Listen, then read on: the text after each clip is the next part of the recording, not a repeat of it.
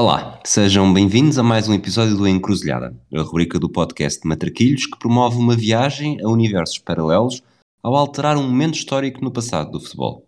Eu sou o Rui Silva, vou ter a companhia do Manuel Neves e hoje vamos falar do que aconteceria se a mão de Deus de Maradona tivesse sido anulada em 1986.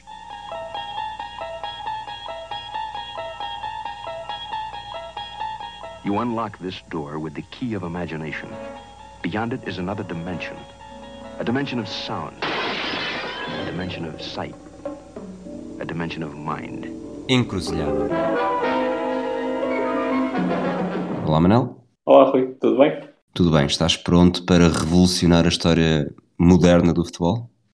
A resposta certa é sempre não, uh, mas pronto, cara, tentaremos. Vamos tentar fazer deste o episódio mais. Eu acho que este, por acaso, ia fazer uma piada, mas já tinha pensado nisto, mas na verdade isto não faz assim tanto sentido. Porque tinha pensado, pronto, esta mão é anulada, a Argentina ganha na mesma e tudo o resto é igual. Mas a verdade é que mesmo se, mesmo que queiramos partir deste princípio, em que a Argentina vence a Inglaterra, mas não há mão de Deus, mesmo assim há imensa coisa que, que muda na história do futebol.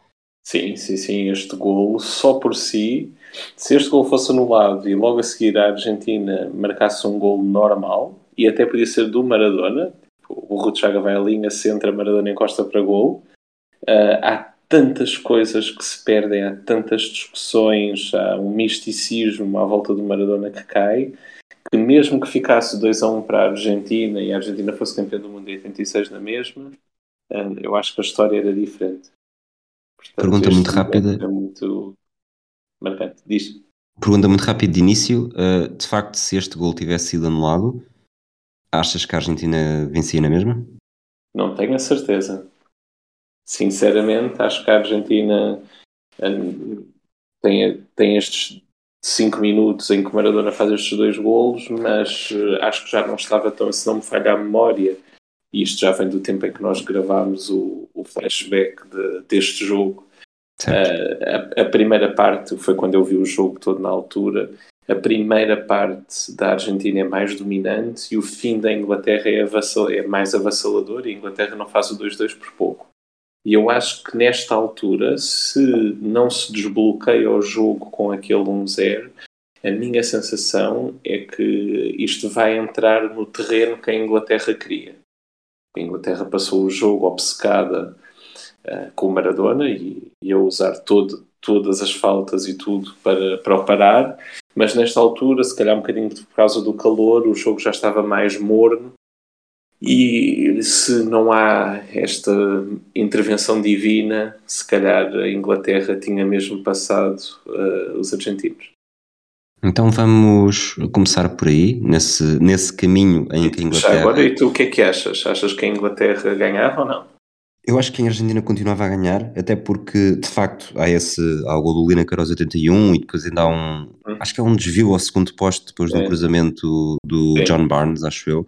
John Que- Barnes, sim, no que é centro da incrível. esquerda. que é incrível como é que aquela bola não entra. E mas acho que isso só acontece porque a Argentina está a vencer 2-0 e, e joga também um pouco com isso e a Inglaterra já vai no desespero.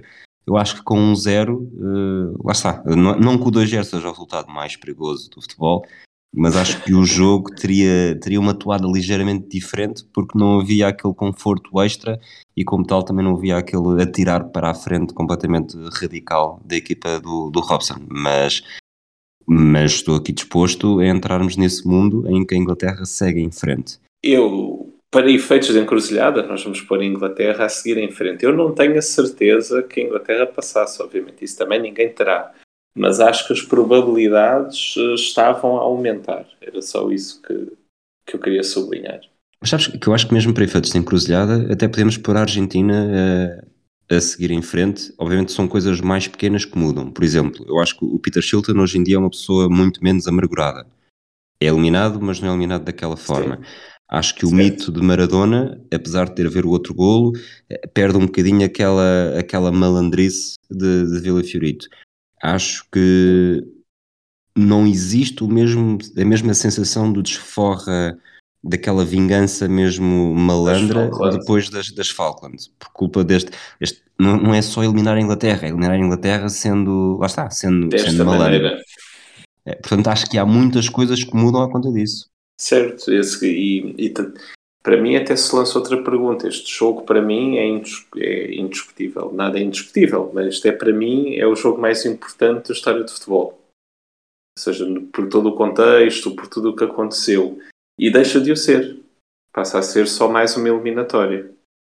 Sim, É. e de certa forma, todos os Argentinas e Inglaterras, eh, o de 98, por exemplo, já não teria o mesmo impacto. E mesmo o de 2002 também já não teria o mesmo impacto, como a vingança inglesa dos dois, do de 98 e de 86. Portanto, mesmo tudo isso mudará. Ah, acho que há mu- muito dessa história, muito do mito Maradona que, que vai cair ah, e, e, portanto, não. Acho que seria mesmo uma pena. Acho que de todas as coisas que nós mudamos, esta é daquelas mais marcantes. Uh, e se formos, se começarmos por aí, se tudo continuar e se a Argentina for campeã do mundo na mesma, para já eu acho que vai ser campeã do mundo, provavelmente também sem aquele gol. Eu acho que os gols vêm um bocadinho na sequência um do outro, né?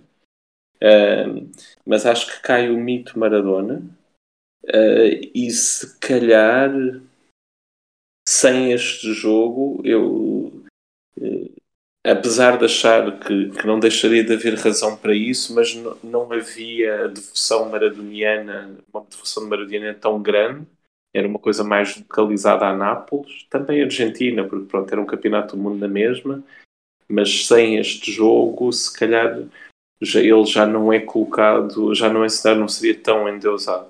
E o que é que achas, portanto, ainda estamos aqui na, na onda da Argentina a continuar uhum. a ser campeã, uhum. Mais alguma coisa que quisesse destacar ou queres entrar já a fundo no Argentina não seguir em frente neste jogo? Se, mesmo que a Inglaterra.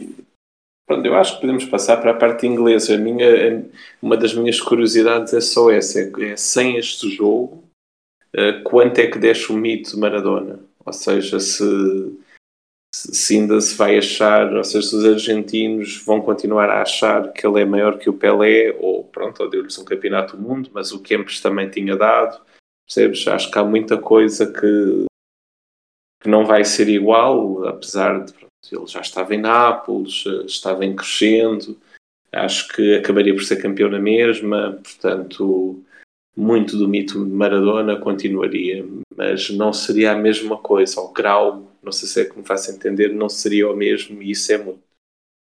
Eu acho que acho que o outro gol dá-lhe mais dá-lhe mais aura de especial do que este gol. Como, o gol com a mão dá-lhe dá malandrice. Mas, mas, eu, mas eu acho que sem este não há, não há o outro logo a seguir, porque o jogo ainda está Uh, ele ainda não tem os ingleses atordoados, uh, ainda não está com aquele pico de confiança e lá está.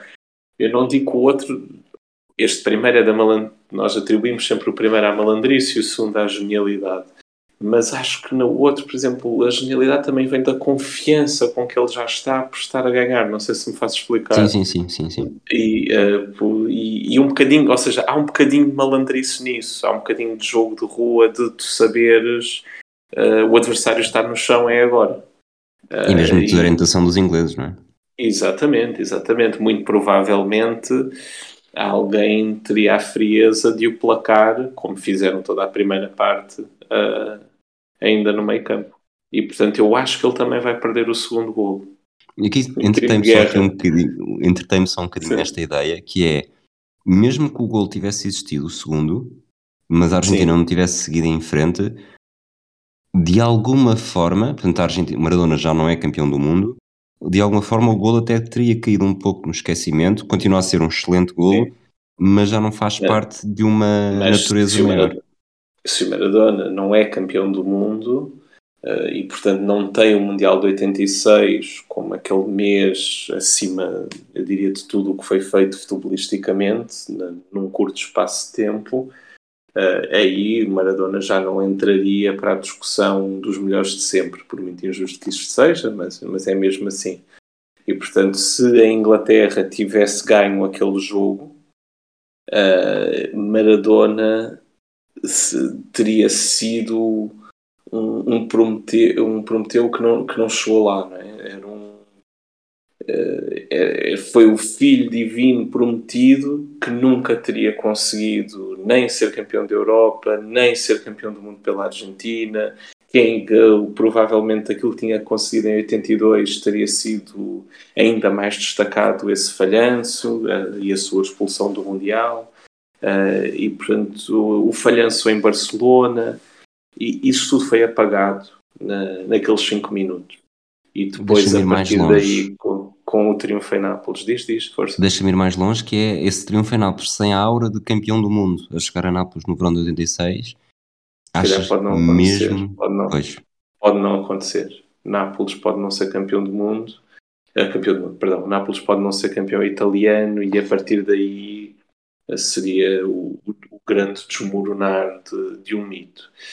Uh, assim, ele estava numa forma incrível e era um jogador também que muitas vezes renascia das cinzas mesmo ou seja, por exemplo, depois de Barcelona, depois do falhanço de Barcelona, eh, ninguém pensaria que ele chegaria daquela maneira a 86 e, e, que faria o que fez em Nápoles, mas a verdade é que houve um crescendo em Nápoles desde que ele chegou e é a partir do momento em, em, desse crescendo e em que ele é campeão do mundo que depois também tudo se constrói. Portanto, se calhar um árbitro tunisino pode apagar totalmente esse sonho. E isto pode ser o episódio mais deprimente de sempre, né? Para destruir a carreira de Maradona. Eu estou com vergonha, assim, de maior herege. Tipo. Vou contra essa tendência um bocadinho, que é fazer, dar-te aqui uma abertura para podermos uh, elevá-lo um pouco. Achas que há margem, ou seja, acontecer isto iria fazer com que a sua vida descambava mais cedo ou, em sentido contrário, a sua carreira durava mais tempo? Que é, sem Mundial sem conquistar Nápoles uh, em 87. Não, não desmoronava tão cedo. A minha ideia é essa, mesmo que fosse campeão no Nápoles. Se ele fosse campeão no Nápoles, mas não tivesse sido campeão do mundo, uh, se, como ainda não tinha chegado ao topo dos topos, se calhar tinha-se aguentado mais tempo e se calhar até podemos eh, fazer essa brincadeira, não chegaria a 1990 como inimigo público número um e se calhar por milagre, ainda daria aquele Mundial à Argentina e não o de 86. E quem sabe, não dar o Mundial de 94, mas uh, estar. Bom, eu acho se que ele é... estivesse, se ele estivesse em 94 uh, eh, limpo com aquela equipa, até seria mais provável do que o de 90. Avalanche à parte, vamos pôr a coisa assim. Uhum. Porque os, os o futebol está num sítio diferente, em 1994, que o favorece mais. Uh, o Mundial Itália 90, que eu não sei porque o Fragoso caracterizou, talvez por brincadeira, como um dos piores de sempre. Eu devo ter ouvido extremamente mal, porque eu, foi o meu primeiro Mundial e nós defendemos os primeiros Mundiais uh, como filhos. E portanto eu sou um ávido defensor do Itália 90, o único Mundial em que se defendeu bem e, portanto, a média de golos foi apenas 2.21, porque as equipas sabiam defender. É essa a lição a passar. Uh, mas talvez, como Maradona não era um trinco, talvez 94, até porque já havia a geração com Simeone, com Redondo em grande forma, com Batistuta, pudesse ser esse o Mundial de Maradona. Mas até vou um bocado mais longe. Mesmo que ele ganhasse 90 e 94, e estes dois golos caem, ele não. E mesmo assim, ele entra para a discussão do melhor do mundo sempre, obviamente, mas não é tão mítico. Concordo. Porque... Quer dizer, não, não, sei exatamente o que, é aconteceria, mas imagina que ele. Não, é, mesmo, mesmo em, 90, Inglaterra, em 94 não pode eliminar a Inglaterra. Sim, mas mesmo em 90, eliminar a Itália, que de qualquer das formas eliminou, e vencer o Mundial em Itália, podendo ou não neste universo ter hostilizado um país Sim. inteiro, mesmo assim, acho que aquilo que ele fez em 86 é capaz de ser, é capaz de ser é, mais. Aquilo, é uma guerra. É aquilo em 86, ele ganha metaforicamente uma guerra e isso é, é isso que os outros jogadores não podem ter. Mesmo os que também já ganharam mundiais, mesmo os que ganharam mais mundiais, uh, e subentendendo as pessoas de quem eu estou a falar, mesmo os que ainda não ganharam mundiais, mesmo que o ganhem, não podem fazer porque não, nunca vão ganhar metaforicamente uma guerra. E, portanto, nesse sentido, o mito Maradona uh, cairia sempre. Mas seria muito interessante, e acho que o Mundial de 94, que podia culminar num Brasil-Argentina, portanto, uh, por acaso por eliminatórias, deixam-me pensar uh, se eles tivessem passado a Roménia, a Suécia é meias finais, né? Ah, porque a sim. Roménia é eliminada sim, sim, pela Suécia, que por suas vezes vai às meias. Mas se calhar tínhamos um Brasil-Estados Unidos, uh, perdão, um Brasil-Argentina nas meias finais e mas, depois mas outra vez a Itália. Mas a Argentina podia sempre uh, ficar noutra posição do grupo se, se Maradona Sim, jogasse. Se ele tivesse continuado, é? é verdade, é verdade. Uma final contra o Brasil ainda era mais mítico.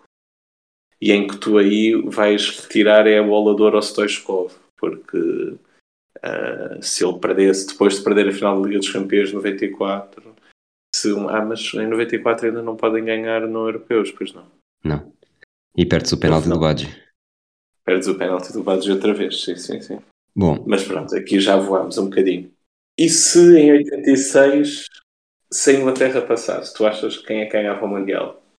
Muito provavelmente, na minha ideia, a Alemanha. E ah, teríamos uh, mundiais consecutivos em 86 e 90, ou então em 90 que ia para a Argentina, lá está. Mas acho que neste, neste Mundial específico, uh, até dou de barato que pudesse eliminar a Bélgica, mas acho que no final uh, dava RFA. Eu também acho que sim. Eh, quando a primeira vez que propus uh, a encruzilhada foi quase a imaginar que a Inglaterra seria campeã do mundo, mas na verdade não acredito nisso. Acho que a RFA ganharia uh, 86 e sem, sem, sem dar margem aos ingleses. Não sei se os ingleses passariam ainda ou não a Bélgica. Sinceramente, até desconfio que não uh, e ficariam com esse amargo de boca, mas a RFA seria a campeã. Mas eu acho que mais interessante do que isso é se a Inglaterra tivesse, e aqui para efeitos de, de encruzilhada, vamos pô-los pelo menos como vice-campeões do mundo. E se eles tivessem chegado à final do Campeonato do Mundo, de, uh, eu acho que o castigo da ISIL, que foi em 85, e da suspensão de todas as equipas inglesas com efeito imediato de, de entrar nas competições europeias teria sido levantado mais cedo. Uh, e portanto eu acho, e aqui vou eu apanhar uma pergunta que tu me costumas fazer, que isso poderia ou não influir. Afetar equipas portuguesas, não? exatamente, exatamente. ou seja, uh, o que se passa é que provavelmente, mesmo que o castigo fosse levantado imediatamente, o Liverpool de 85-86 duvido que seria um dos possíveis rivais do Porto na Taça dos Campeões Europeus de 87, eu acho que o Liverpool não seria esse rival, porque, fazendo o paralelismo, a suspensão da ICL foi levantada, penso que em 91, uh, eh, desculpa, em, para, no, para, em 1990, ou seja, em 90 91, acho que o Arsenal é a primeira equipa a jogar depois disso, mas o Liverpool não pode jogar uh, as competições europeias, ou seja, ficou suspenso mais um ano. Portanto, seria o Everton como vice-campeão, se calhar a jogar essa taça dos campeões europeus, e apesar do mau confronto histórico que o Porto tem com as equipas eh, inglesas, tenho sérias dúvidas que fosse esse Everton a, parar a caminhada portista. Uh, em relação às outras equipas, eu também acho que o Everton, que é campeão de 86, 87, em 88, não sei se influiria, apesar de ser uma hipótese interessante, porque dado que o PSV empatou os jogos todos, se calhar até são estas equipas que não o Real Madrid, eh, e infelizmente também não o Benfica, mas podia ser um Everton eliminá-los, mas não sei. No entanto, para mim a equipa mais interessante seria, e não me perguntes porquê, isto é só feeling, o Liverpool de 89-90 jogando a Taça dos Campeões Europeus 91. Eu acho que como foi uma edição assim mais atípica com um vencedor atípico como Estrela Vermelha, eu não sei se eles não podiam parar neste Liverpool. Uh, não me perguntes porquê, uh, mas eu não, porque eu não vou saber responder.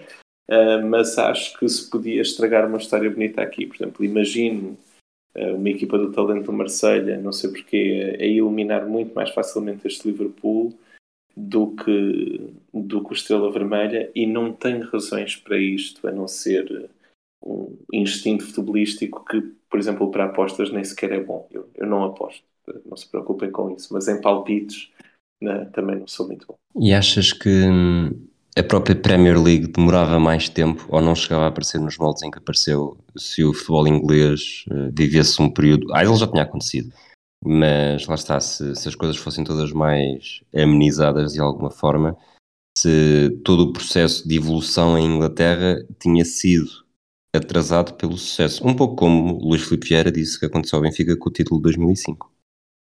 uh, eh, eu acho que tenho aqui uma dúvida, mas eu acho que se acontecesse na mesma o, o desastre depois de Hillsborough, que Sim. fui confirmar, não quis dizer mal, é de 89, ia por um ano atrás, ainda bem que confirmei.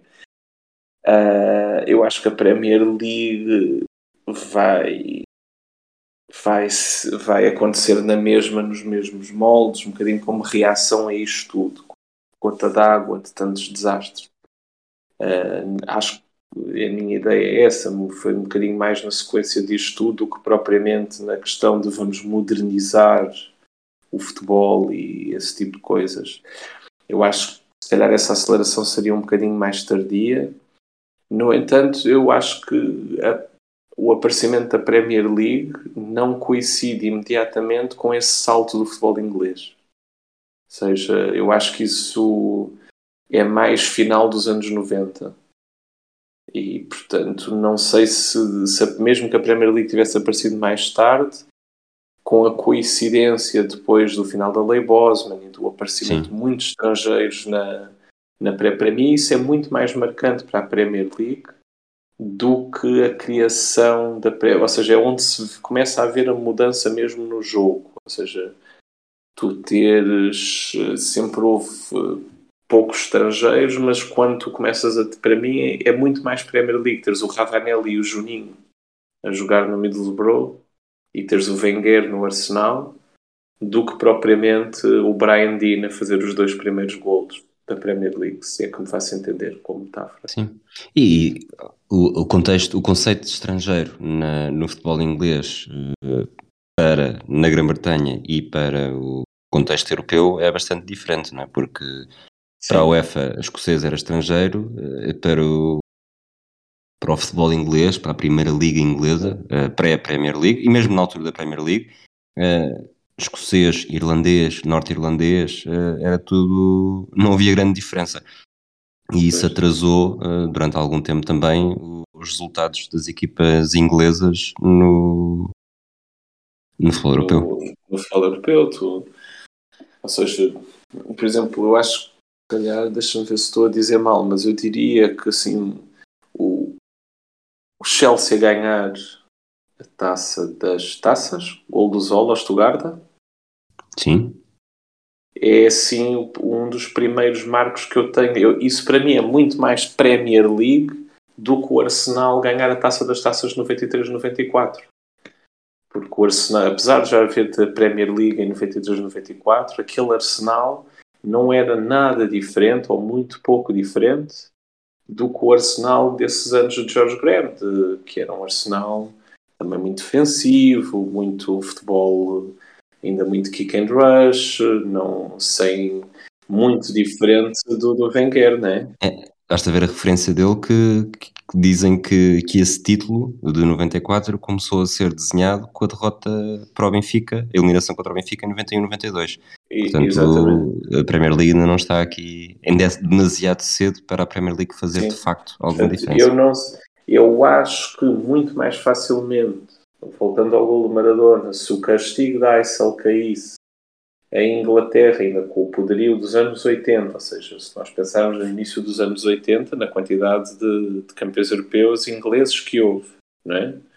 Uh, em 85 tens o Liverpool como finalista e a partir daí deixas de ter equipas inglesas a competir, ou seja, vês uh, na taça dos campeões europeus e na taça UEFA nós vemos como, como as equipas europeias, como as equipas inglesas, perdão, eram poderosas e acho que nessa última metade dos anos 80 podiam influir muito mais, até pelo estilo de jogo, né? se tu pensares no PSV, uh, ganha a Taça dos Campeões Europeus a empatar os jogos todos. Uh, acho que num tipo de torneio desses, uma equipa inglesa era muito mais perigosa e, e potencialmente vencedora do que seria depois, nos anos 90, essa transformação. E mais efeitos? Centrando, voltando aqui, Eu, centrar um bocadinho no. Talvez o Lineker ganhasse a bola de ouro. Que isso é uma sempre, como eram só para europeus, foi vencida, se eu não me estou em erro, pelo Belanov, por um búlgaro. Um búlgaro não, soviético. Falam soviético. Espera, Por causa do, espera, do título de Linan. Espera, desculpa, eu disse um búlgaro porque. Belanov, Balakov, Ovs. Sim, foi Belanov, que obviamente era soviético, mas porquê que eu estou a pensar num búlgaro? Porquê que eu pensei no Belanov como búlgaro? Sou tonto. Talvez por termos falado do Stoichkov há pouco, não sei. Não sei.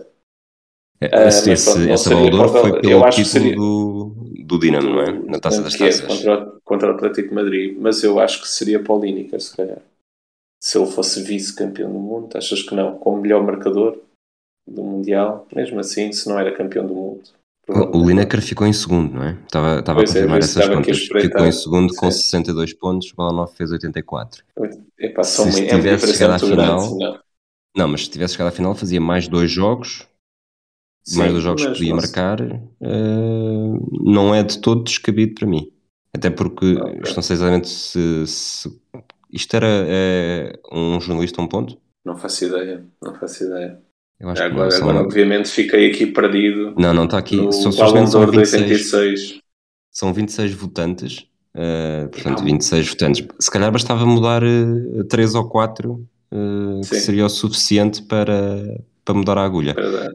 Mas acho que pelo menos. Manuela mínimo... Amorrose em quarto lugar. Mas com 22 pontos. Isto era um. Mas Isto era brincadeira. Porque à frente do Van Basten, né? teve mais do dobro dos votos do Van Basten, do Platini. Bom, enfim, continuando. Uh, Portanto, acho que aí, talvez mude o Lineker. Uh, e acho que nesse Mundial é tudo. Epá, não quero imaginar que a Inglaterra seria uh, campeã, né? Isso seria um desastre absoluto.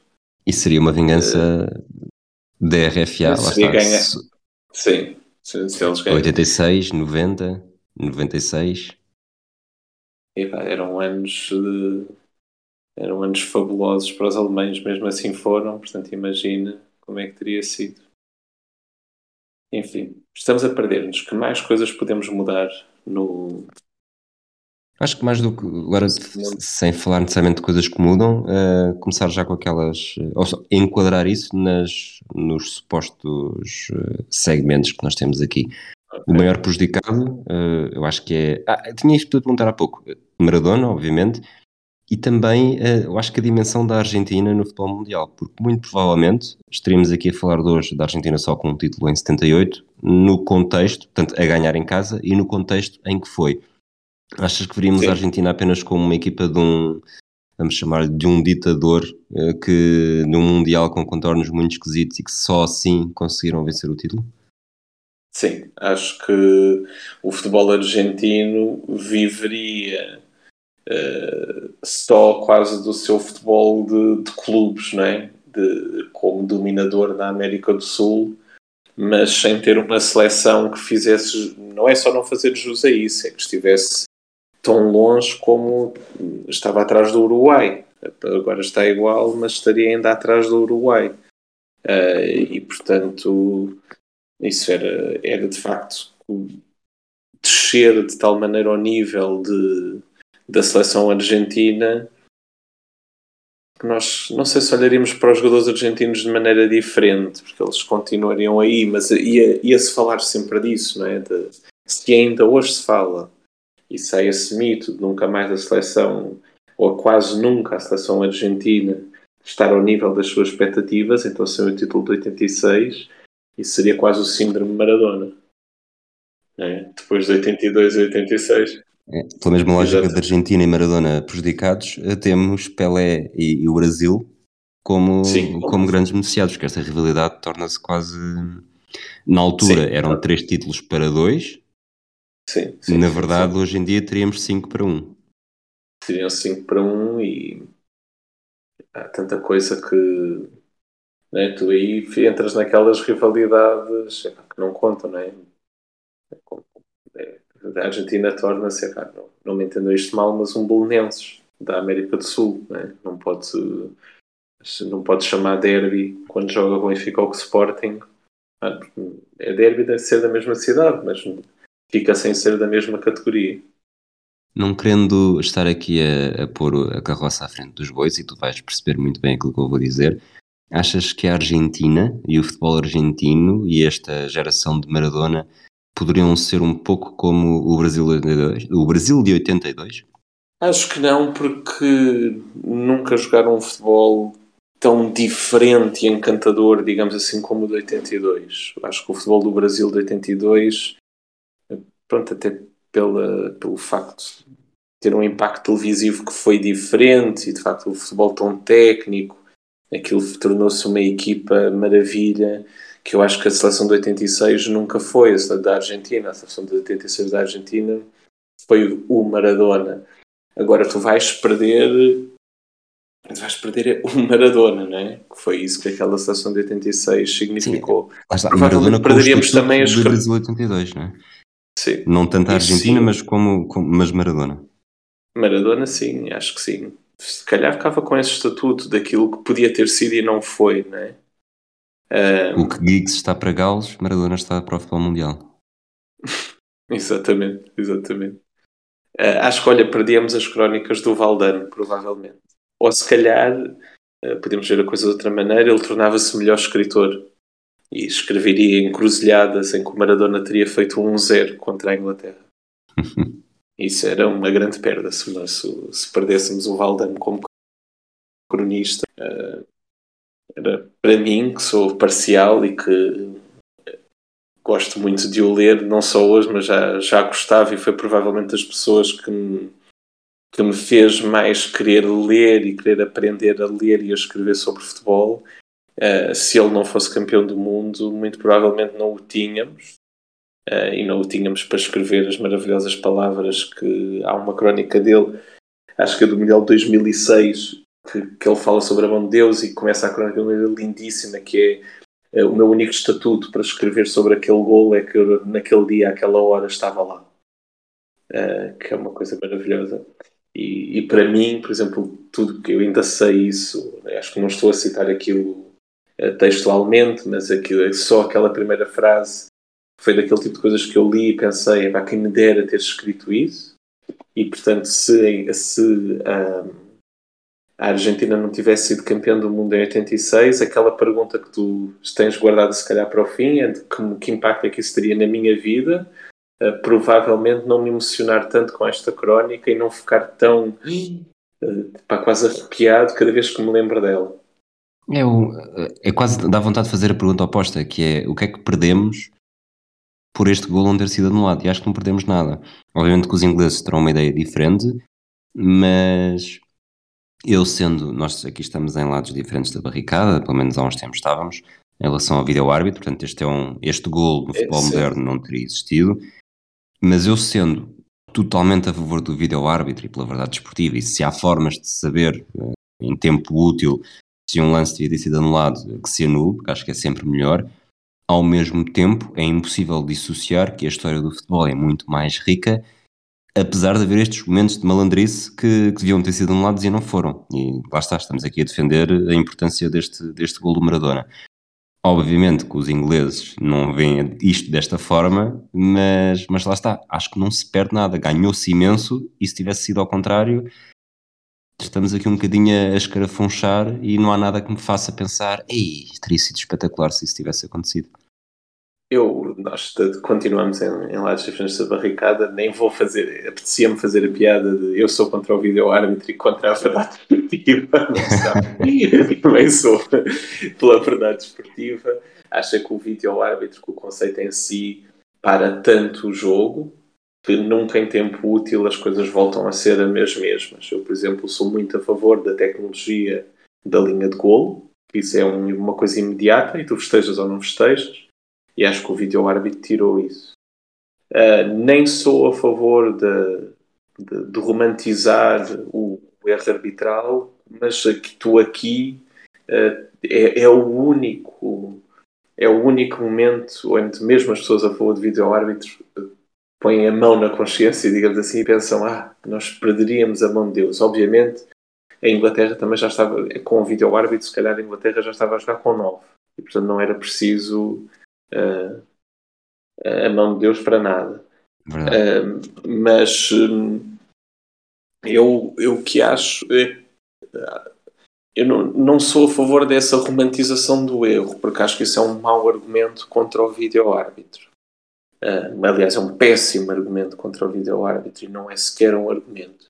Quanto a este golo em si, e estamos a falar de uma, de uma situação, pronto, eu já, acho, já disse e repito, acho que este é o jogo mais importante da história do futebol.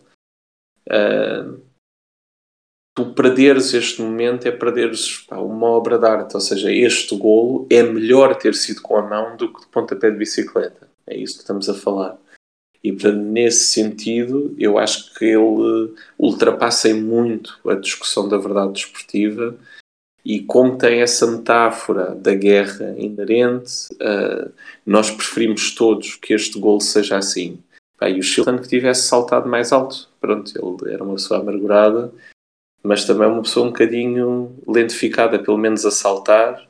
E depois uh, podem ver esse efeito cómico, os penaltis no Itália 90, em que ele espera que os alemães marquem e depois salta para o outro lado. Portanto, ele tem, muita, tem muitas outras situações uh, para ficar amargurado.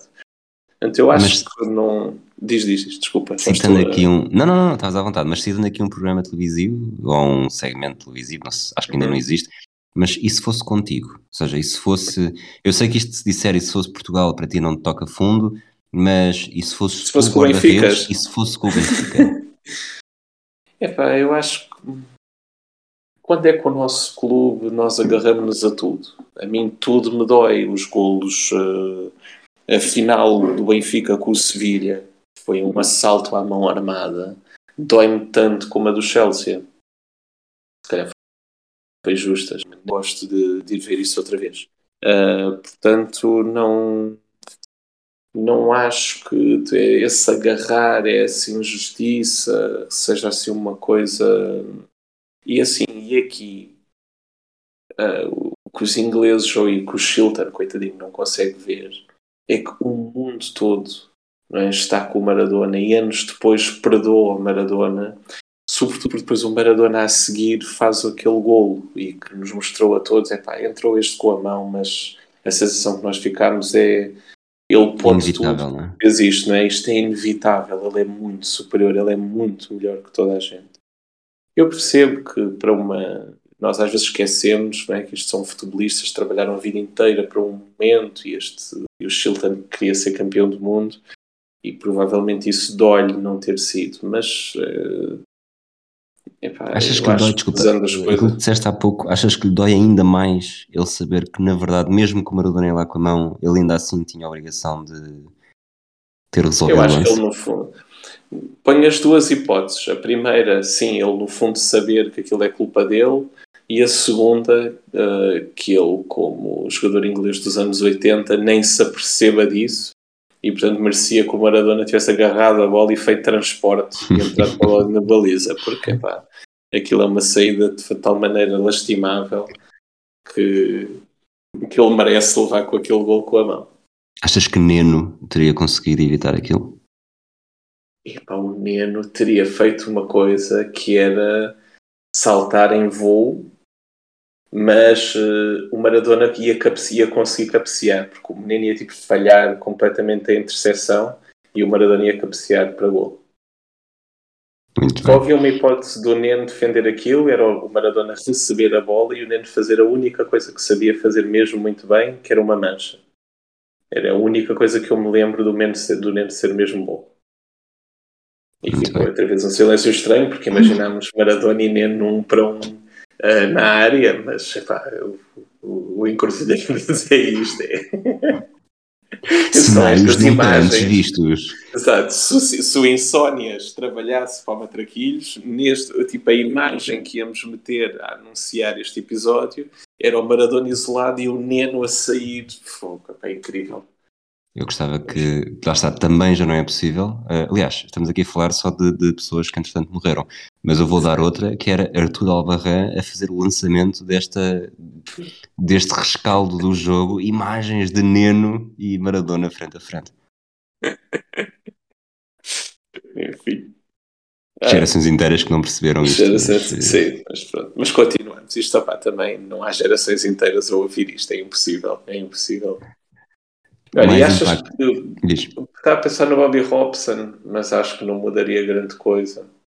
Talvez mudasse no bilhar, do bilhar depois não ir para a Sevilha, não fazer a carreira que fez, o Sevilha não ir para o Simeone, estava a voar em coisas dessas.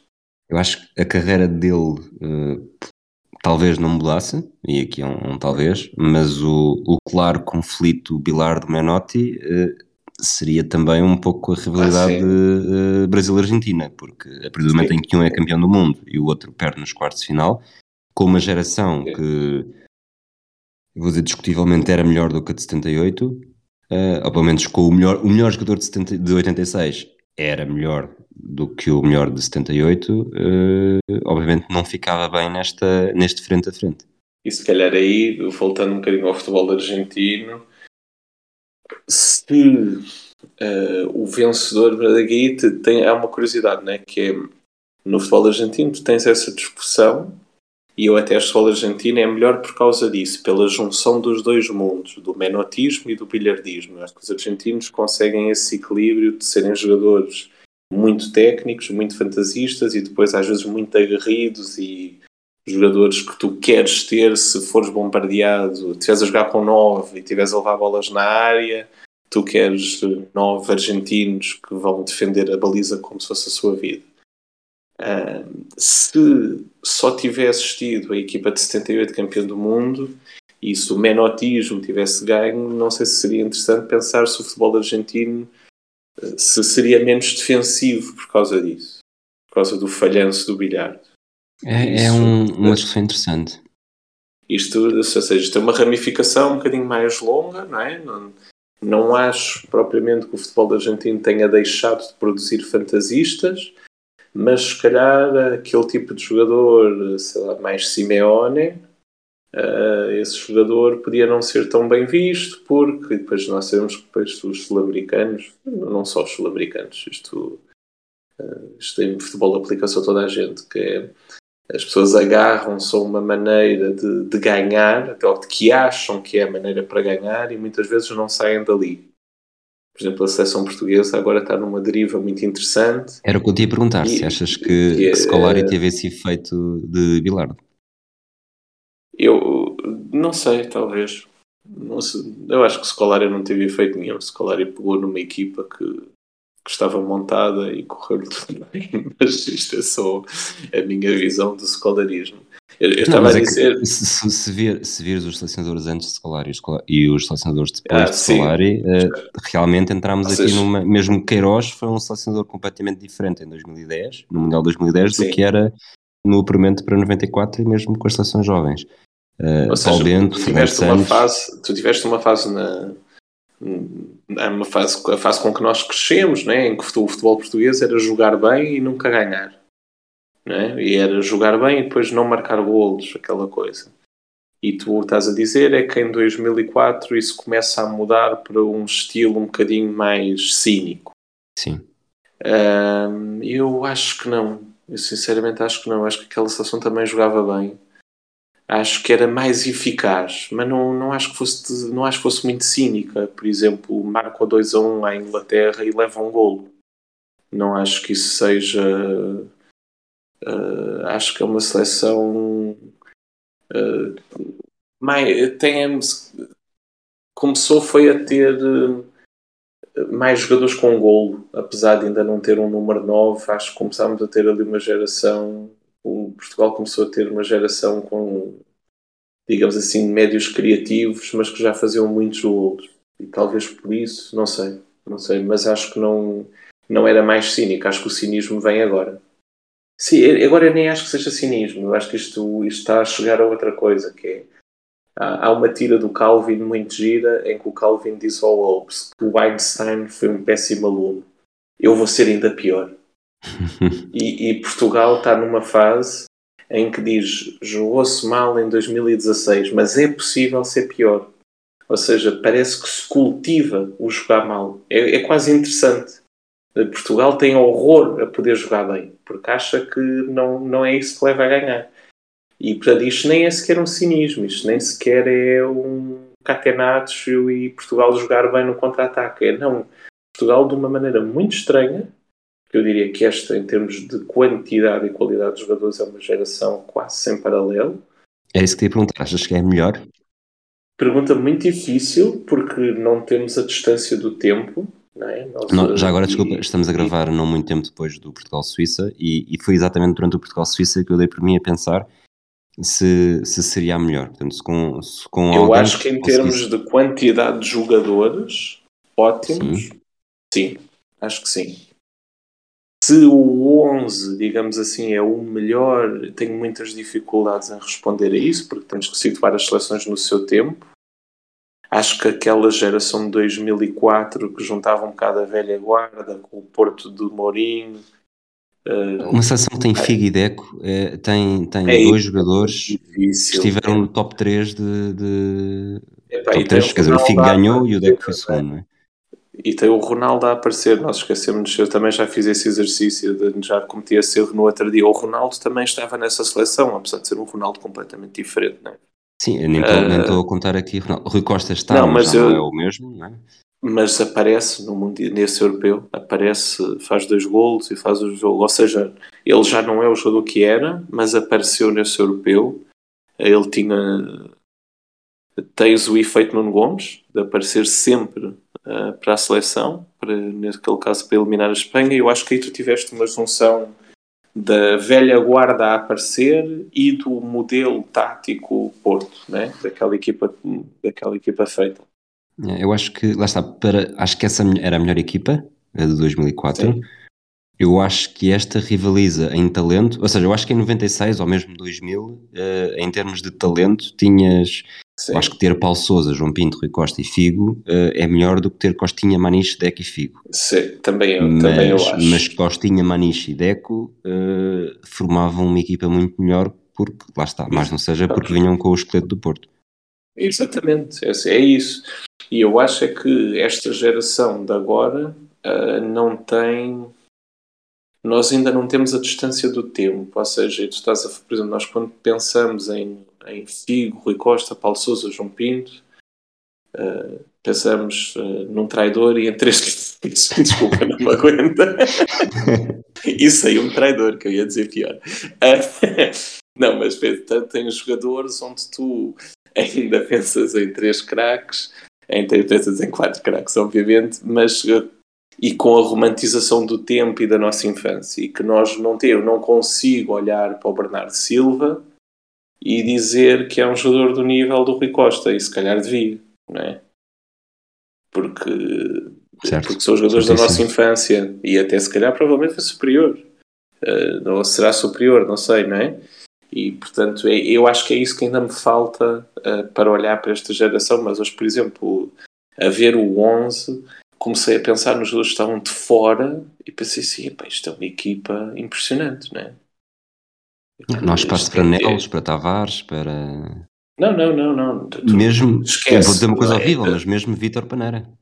Falando do. do... Bem, bem, bem, bem, bem, bem, bem, bem, bem, bem. Uh, mas se tu pensares nessa, então nessas gerações dos anos 90, onde o que tu tinhas era muitas vezes. Era, tinhas equipas muito desequilibradas, tinhas Futre e Nogueira na mesma equipa.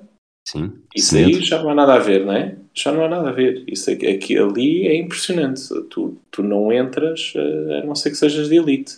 Eu acho que estes Pá, laterais são os melhores na história do futebol português. Uh, podem não uh, ser ainda, vão, vão ser. Cancelo e. Vão ser, e, Nuno Mendes. Mendes. Eu, uh, eu vou, vou, dar um exemplo. O Ricardo Horta, que é um jogador até fetiche para mim, é um jogador que eu olho e penso assim: pá, que azar, não é? Tipo, ele está na pior posição na posição mais difícil de entrar para esta seleção. É? Eu, eu quero muito que o Ricardo Horta vá ao Mundial, uh, e, mas pensa assim, quem é que vai cair? Só se for o Guedes. É o único, estás a perceber? É muito difícil, tipo, é uma equipa é uma equipa muito, muito forte, é uma equipa muito consistente de pá, onde é toda a gente são só craques, quer dizer, tu, Portugal chegou a ser o Rubén Dias, o Bernardo Silva, sem uh, sem o Rafael Leão, sem pá, uma data de craques. Bom, voámos completamente. E como é que isto está relacionado com. Achas que a seleção portuguesa afet... ficou afetada não, o que nós estávamos, de alguma forma? o que nós estávamos a falar é que eu, não, eu acho que a seleção portuguesa está afetada por uma vitória em 2016.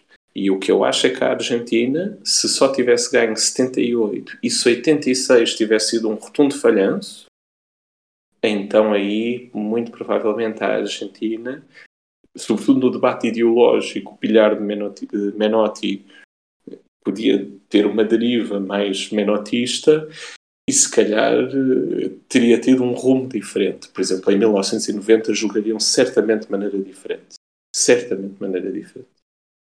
E Vou podiam tornar-se podiam tornar-se uma situação muito mais interessante. Não, não, podiam tornar-se uma situação muito mais interessante em 90.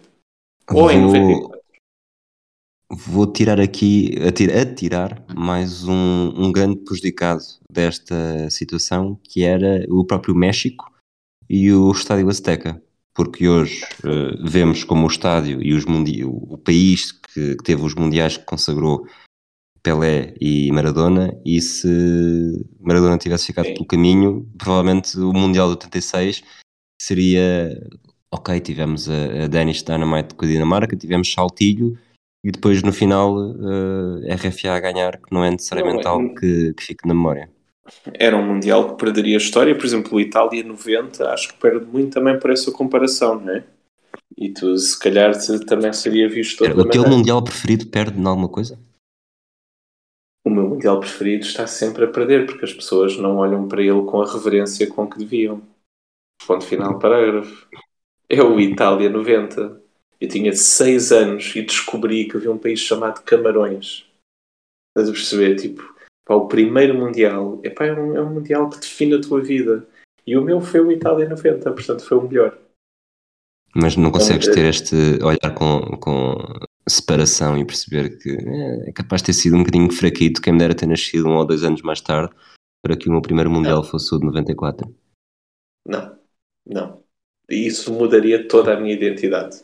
Racionalmente, posso dizer assim: não foram os jogos mais ofensivos de sempre. Bom, também não preciso esticar. É teu, é? Isto quer dizer, é teu, é tipo, isto é uma concessão monstra, todas as vezes foi arrancar parte de mim, Rui, que tu fizeste. Porque na minha cabeça eh, eu cresci a achar que este era o melhor de sempre. E, e quando comecei a ler sobre mundiais e as pessoas diziam sempre: Não, o Mundial está a 90, um dos piores mundiais de sempre, eu que sempre tinha ouvido mal. Hum, foi incrível.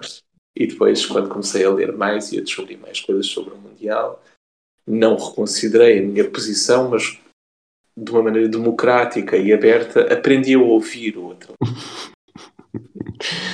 Sempre muito, muito diplomata. Olha, sim, sim, sim. eu acho eu já não tenho muito para dizer em relação a este Argentina Inglaterra. Também não, também não, também não. Mas tenho aqui uma pergunta que acho que é muito interessante e que entronca uh, nisto que acabámos de dizer, que é o teu primeiro Mundial foi o de 90 e por isso vês o Mundial 90 de uma forma muito especial. O meu primeiro foi o de 94 e acho, acho que apesar de tudo tenho mais razões para ver este Mundial como muito especial, mas qual é que achas que é a verdadeira geração privilegiada ou seja, qual é que, era, qual é que foi o melhor, qual é que teria sido o melhor Mundial para ter sido o nosso primeiro? Não sei se a pergunta foi muito clara. Quer dizer, a pergunta não foi. Mas estás a perguntar se entre 90 ou 94? Não, não, não, não, não mesmo na história todos. dos Mundiais. Sim. Na história, não sei, acho isso muito difícil. Eu acho que não. Epá, os Mundiais estão agarrados a uma época e a um tempo da tua vida. Portanto, tu, quando o teu Mundial ali ah, no meu caso foi aos 6 anos, mas foi porque ainda hoje penso nisso. No, que, é, que é que os meus pais me fariam nas férias de verão para eu ter gravado uma cassete e visto aquilo a um ponto uh, doentio, né? de, de, saber os resumos de cor.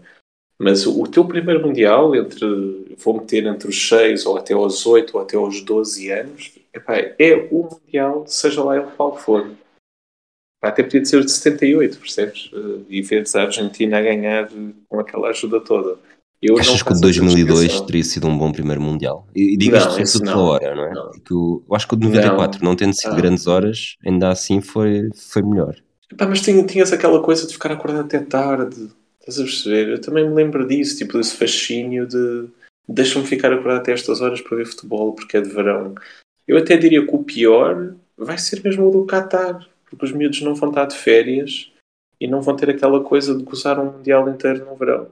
O que, o que eu acho é que, se, voltando à mão do Maradona, é que se tem a mão do Maradona, há uma geração que não se vai apaixonar tanto por futebol e que este Mundial porque tu podes, podes nós somos doentes, não é, Rui? Nós, tipo, eu, eu adorei o Itália 90, eu acho que isto define muito da, da minha capacidade de gostar de futebol. Uh, e, mas uh, provavelmente outros miúdos uh, de 6 anos viram o Itália 90 e se calhar hoje gostam da NBA. Não é? e com 86 o que houve foi uma série de gente que gostou de futebol por causa daquilo e gostou de futebol por causa do Maradona. Uh, e, portanto, tu perderias quase uma geração gosta de futebol e que se calhar gostou de, começou a gostar de ir ao estádio por causa daquilo. E esse é o grande legado do, do Maradona, não é? ter, ter se tornado o herói de tanta e tanta gente. Havia, quando Maradona morreu, havia um, houve um, a Panenka fez uma, uma revista só sobre ele e no texto principal havia um sociólogo que, que havia, fazia uma expressão muito, de, encontrou uma metáfora muito engraçada que ele dizia quando morre o patriarca cigano tu tens uma, a família toda a parar e a, e a, a, fazer um luto muito intenso e aqui foi, é como se fosse isso mas de toda a América do Sul e, e, e acrescento eu e de todos estes malucos que cresceram a vida mundial morreu o patriarca de todas estas pessoas. E é esse o grande legado e aquilo que nós perderíamos sem o gol de 86. Última pergunta, antes de pelo menos eu fechar a loja, depois estás livre para continuar a falar durante o tempo que quiseres. Já, acho que já. Já que Desculpa. Acho que mais de, este é provavelmente os episódios onde nós mais eh, derivámos e voámos. Né? Tivemos a falar da seleção portuguesa, onde sinto que, fugimos um pouco ao tema. Mas força Nós vamos onde o vento nos levar. Mas a última pergunta é: se Maradona não, não tivesse vencido este Mundial, eu diria que seria o melhor jogador na história do mundo sem vencer o Mundial, cujo nome uh, começa por M. Achas, portanto, que Mostovoi seria um dos grandes prejudicados? Uh, sim, acho que, acho que isso é uma discussão muito grande. Não, acho, não estava à espera que depois de atacar o Itália 90, dizeres que Vitor Paneira não teria lugar nesta seleção, que fosses agora atacar o Czar. Eu tenho uh, cotas para cumprir. Tens cotas para cumprir. Talvez Maradona ficasse em terceiro, ou um, num honroso segundo executive. A seguir a Marcelo e Mostovai? Exatamente. exatamente. Vês como adivinhaste? Vês como adivinhaste? Muito bem. Voltamos Exatamente, estamos a gravar a 5 de junho, voltamos exatamente daqui a um mês, portanto, um episódio com data marcada. Um abraço, Manel, um abraço um a todos abraço, aqueles que nos ouvem. Até à próxima. Até à próxima. You unlock this door with the key of imagination. Beyond it is another dimension. A dimension of sound. A dimension of sight. A dimension of mind. Encruzilhada.